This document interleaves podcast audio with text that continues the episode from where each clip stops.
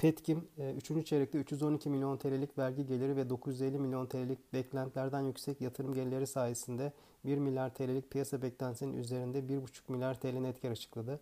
687 milyon TL'lik FAVÖK 874 milyon TL'lik medyan tahminin %21 altında gerçekleşti. Net borç bir önceki çeyreğe göre %11 artarak 14,1 milyar TL'ye yükselirken net borç bölü FAVÖK 2.2'den 2.7'ye çıktı.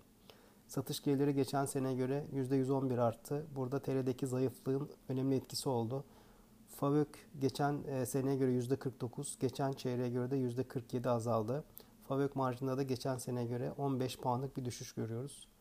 Üçüncü çeyrekte başlayan etilen nafta makasındaki yüksek oynaklık dördüncü çeyrekte de bugüne kadar devam etti ve 81-151 dolar ton e, civarında seyretti.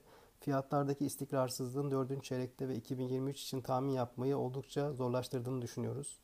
Dördüncü çeyrekte petrokimya sektörü için düşük marj ortamının devam edeceğini düşündüğümüzden faaliyet dışı kalemler dikkate alındığında net kar tahminimizi büyük ölçüde değiştirmesek de 2022 FAVÖK tahminimizi 5.8 milyar TL'den 4.2 milyar TL'ye düşürdük. 2023 tahminlerimizi değiştirmedik. Böylece hedef fiyatımızı 14 TL hisse seviyesinde sürdürüyoruz. 2022 ve 2023 tahminlerimize göre 12.2 FK ve 9.3 FD FAVÖK ile işlem gören hisseler için endekse paralel getiri önerimizi sürdürüyoruz.